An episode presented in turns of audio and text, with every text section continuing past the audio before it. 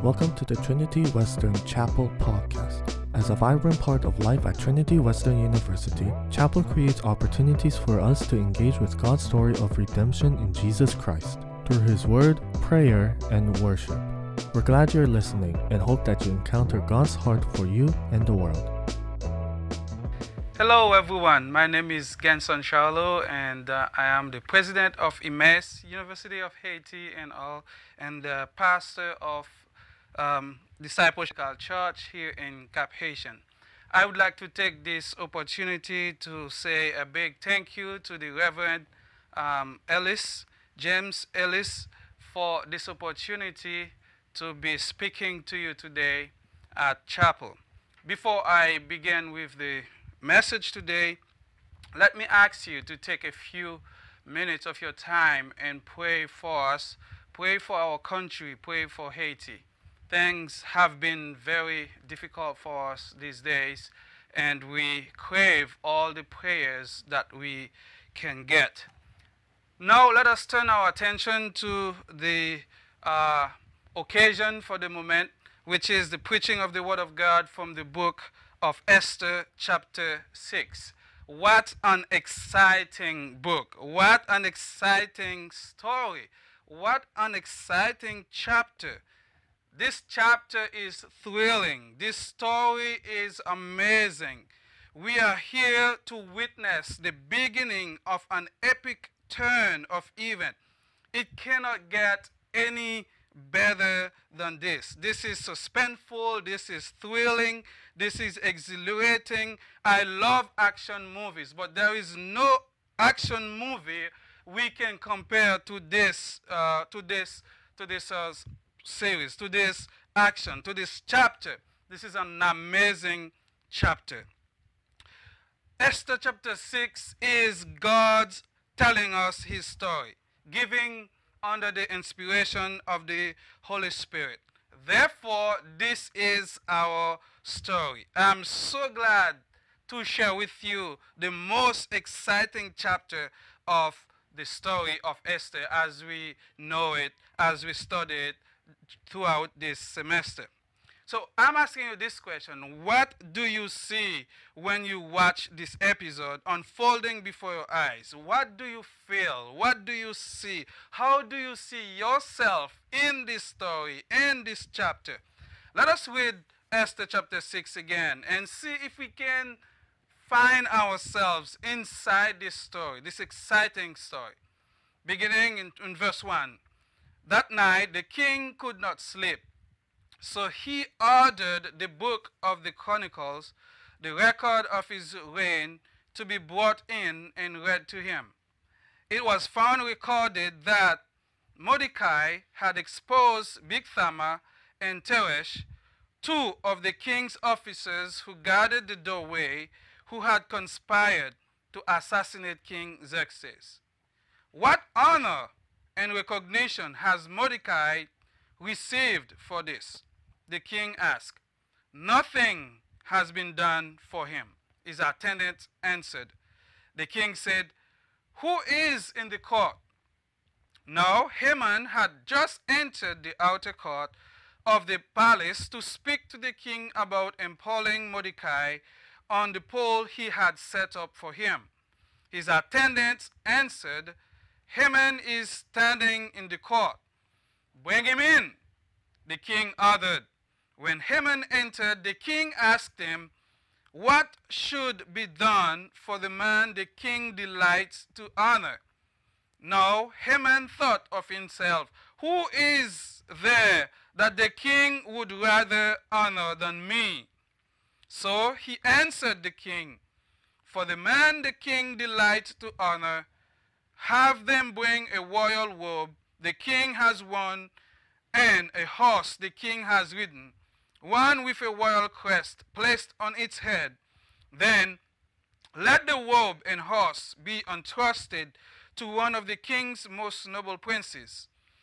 Let them robe the man the king delights to honor, and lead him on the horse through the city streets, proclaiming before him, This is what is done for the man the king delights to honor. Go at once the king commanded Haman, Get the robe and the horse, and do just as you have suggested for Mordecai the Jew, who sits at the king's gate. Do not neglect anything you have recommended. So Haman got the robe and the horse. He robed Mordecai and led him on horseback through the city streets, proclaiming before him, This is what is done for the man the king delights to honor. Afterward, Mordecai returned to the king's gate, but Haman rushed home with his head covered in grief. And he and told Zeresh, his wife, and all his friends everything that had happened to him. His advisers and his wife Zeresh said to him, Since Mordecai, before whom your downfall has started, is of Jewish origin, you cannot stand against him. You will surely come to ruin. While they were still talking with him, the king's eunuchs arrived and hurried Haman away to, to the banquet Esther had prepared for them. Here is what I see by reading this passage. I see God's providence in full motion. God's providence is in full motion. What is happening here has nothing to do with coincidences. It is God's providence in full play. God is in control. God is at work. His people are in danger. He needs to save them. He needs to deliver them. He needs to intervene. Therefore, he is taking actions. Let us look at how God's providence is in full motion here. One thing we see is that the king is disturbed. The king is disturbed. The king could not sleep. The first verse. Why? What happens to the king's bed?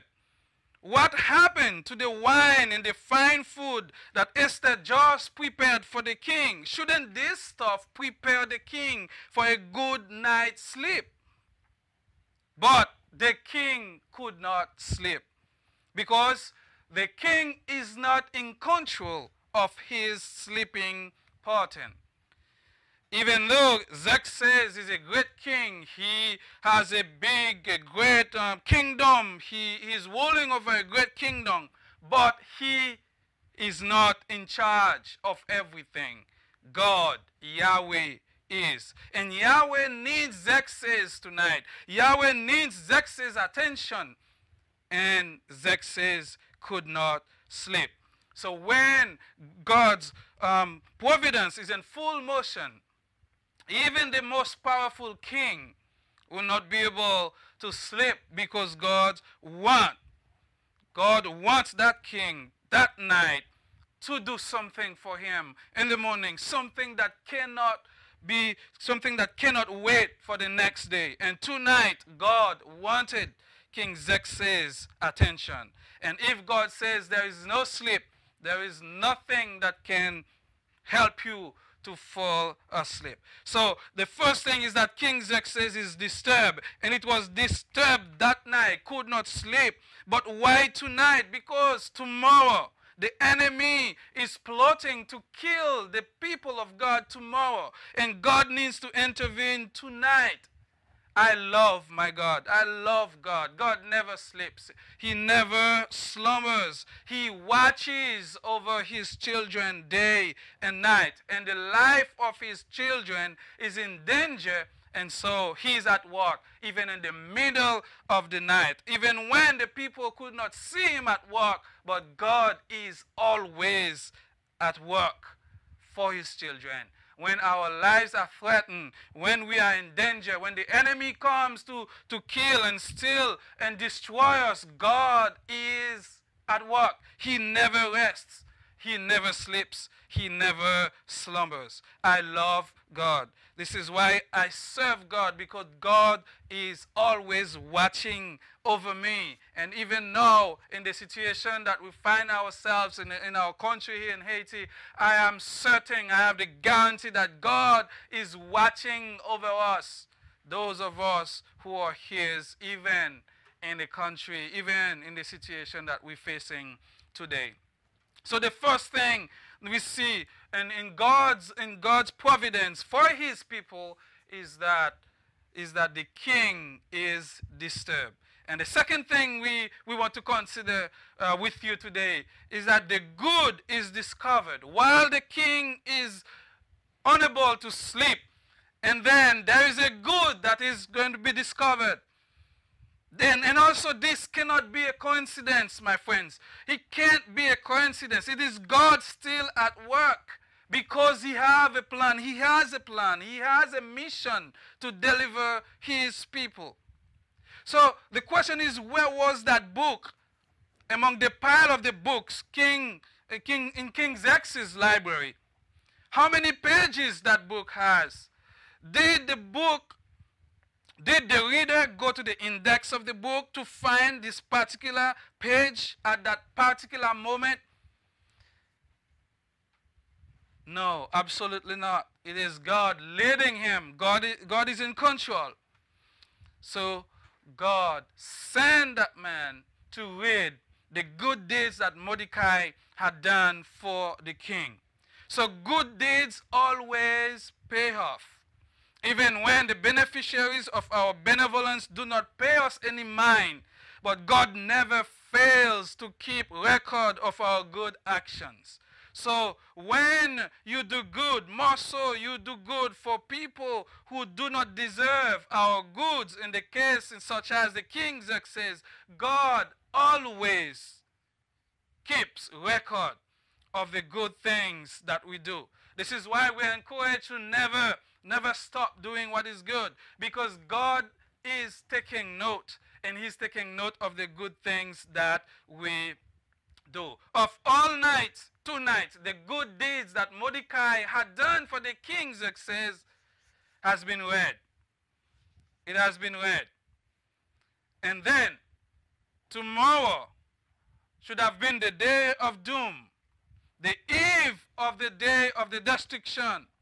The good has been discovered. The day, a day that was conceived by the prime minister of the country and decreed by the king, a day of no return, a sealed day, Mordecai good deeds say, that saved the king from assassination is discovered. This is how God is awesome, working on our behalf. And his providence is being shown here in full motion. So when Xerxes heard this, Xerxes' heart is moved. The king's conscience is awakened, is awakened, and he is touched by what he heard. His purpose for ordering to read the book was to lull him to sleep. But now he is finding himself even in, in a more difficult situation to sleep. He is thinking. He is thinking. Something is missing from the record. Something is missing from the reading. The record is not completing, is not complete.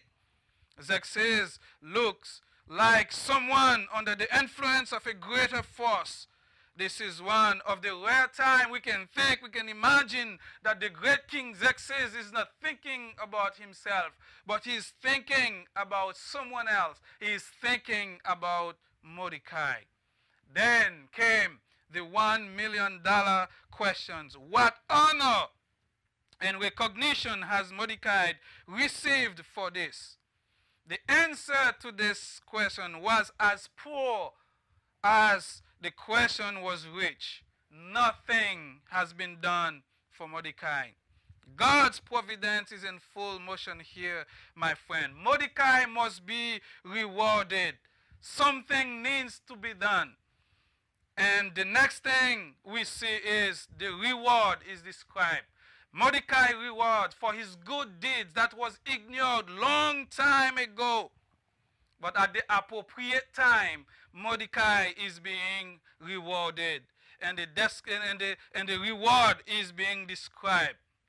And the most interesting thing about this is that the enemy himself, Haman, is the one who is going to describe the the rewind. This is getting really exciting. I really like the twist here. Xerxes wants to do something for Mordecai, but he cannot come up with anything. Xerxes needs some advice how to reward Mordecai. Xerxes wishes his entire court was present with him to decide how to reward Mordecai. So he asks another expensive question Who is in the court? And that night, it wasn't only King Xerxes who suffered from insomnia. His prime minister, the second in command in his kingdom, was also sleepless that night. Haman was so disturbed that night with the thought, with the very thought of seeing Mordecai still alive, that he could not even wait until daybreak to come to the king to ask the king to kill Mordecai. So when Xerxes needed someone to help him think of a reward for Mordecai, Haman, the enemy, the arch enemy, was there, well awake, well caffeinated, warning, firing on all cylinders. He was there to give the king his best advice ever. So the attendant told the king who was available, and the great Haman, the only one, the one and only the king would honor if the king would want to honor someone, so Haman thought, and he was there present at the right time, at the right moment to describe the, the reward for, the, first victim. And we have this. So the man the king, Haman, Haman talk and saying, the man the king delights to honor, have them bring a royal robe the king has one, and a horse the king has ridden, one with a royal crest placed on, his, on its head. Then let the robe and horse be entrusted to one of the king's most noble princes. Let them robe the man the king delights to honor and lead him on the horse through the city streets, proclaiming before him, This is what is done for the man the king delights to honor. This is a heavy loaded reward.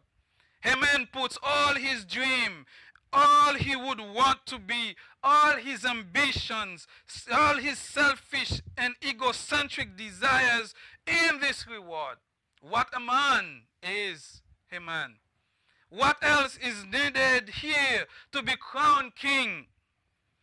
This is amazing. This is pulsating. I can feel Haman's heart beat as he waits for the king to honor him. Being honored in such a way by the king and killing Mordecai the next day. This is heaven for Haman. Then come the bombshell. Mr. Haman, do it all for Mordecai. Do it all for Mordecai there is not enough time to say more about this turn of event. But Mordecai is decorated and Haman is destroyed. The enemy is the one who described the reward for the innocent.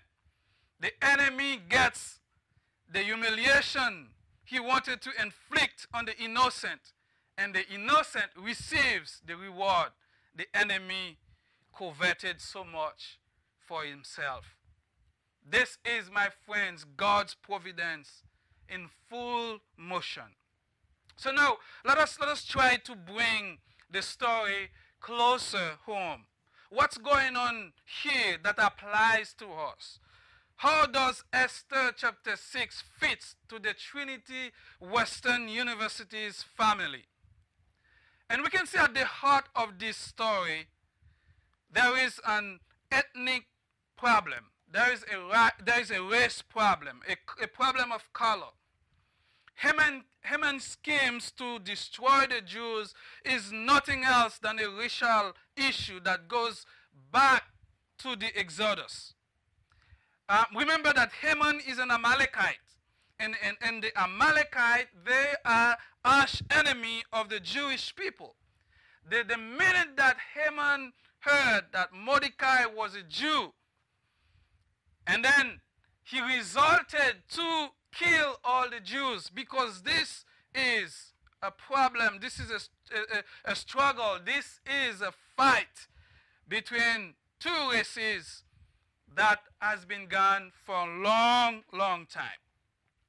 So, let me suggest to you that although we know the history, the Amalekites, who were the first enemy the, the, the Jews would have to face on their way to the promised land. But at the, at the foundation, at the core of this issue, it is a problem of faith. It is an issue of faith. And I believe at the heart of all racial issues, there is an issue of faith. And Haman wanted to destroy the Jews because they were Jews. And what make the Jews distinct is their faith and their belief system on Yahweh, on God, on Jehovah. So at the heart of racial profiling, discrimination, hatred, racism, there is a problem of faith. There is a problem of belief system. So this is why this story is closer to us than we might imagine. And today in our world, we are plagued with this kind of racial discrimination, profiling, and racism. For example, almost everywhere I go, every country that I go, the idea I get is that all Haitians are voodoo practitioners. All Arabs looking men are jihadists. All Westerners are colonialists. All blacks are criminals. All whites are racist. These are not just mere social issues. These are not just mere um, moral issues. My friend, this is a crisis of faith.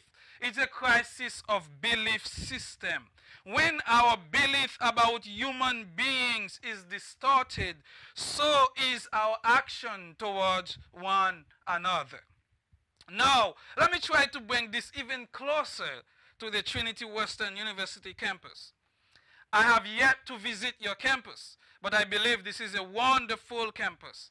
It must be clean, must be well maintained, it must be beautiful, and it must be spacious. This is Canada. And so all Haitians think about Canada. And again, this is belief system.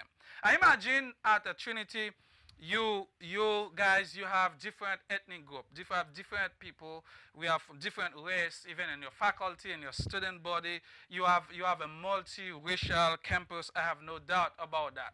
And also you have um, um, all like all university you must have um, a structure where you have hierarchy and so on and so forth. So this story is a story of hope and also a story of warning it is, it is hope for the people of God. Everyone who is on the side of God, this is a story of hope for you. Everyone who is on the side of, of Haman, this is a story of warning. So, the story of hope, of all of us who feel that we are under pressure because of our race, because of our color, because of, of, of, of our belief in Jesus, this is a story of hope for us. God is at work for us. But I, it is also a story of, of warning. And I want to encourage everyone who is listening, watching this video, to, be, to make sure that you are on the right side. Because if you are on the wrong side, the same providence of God can be also the wrath of God. So everyone who is on the side of, of God, on the side of the Jewish, who believe in God, who trusting in God, you don't need to worry about your career. You don't need to worry about, about uh, your future. You don't need to worry about anything, even if you would be discriminated in this world. God is on your side, and His providence is going to protect you, is going to provide for you, is going to get you out of this situation where you find yourself. But for those who might be on the side of Haman, who are egocentric, who think that, that, that they deserve to be treated better, who think that people need to worship them just because they are who they are, or they're from this place or that, or that place. I want to warn you today. You need to consider changing your mindset, changing your belief. And my prayer is that everyone, every race, every color at Trinity Western University enjoy the fullness of God's providence by choosing to put your trust in God and His Son Jesus Christ and His Holy Spirit. And when it is when and only you trust in the Lord Savior and the Lord our God, our Savior, that the providence of God will be in your favor. And may God protect you, and may God guide you, and may God be with you at this season and your time. Thank you. God bless you. Thanks for listening. We hope you are blessed and be encouraged in your faith life. Chapel happens every Mondays, Wednesdays, and Fridays at 11 a.m. in the gymnasium or online at livechapel.twu.ca. You can also stay connected with us by following at TW Chapel. Until next time, much love.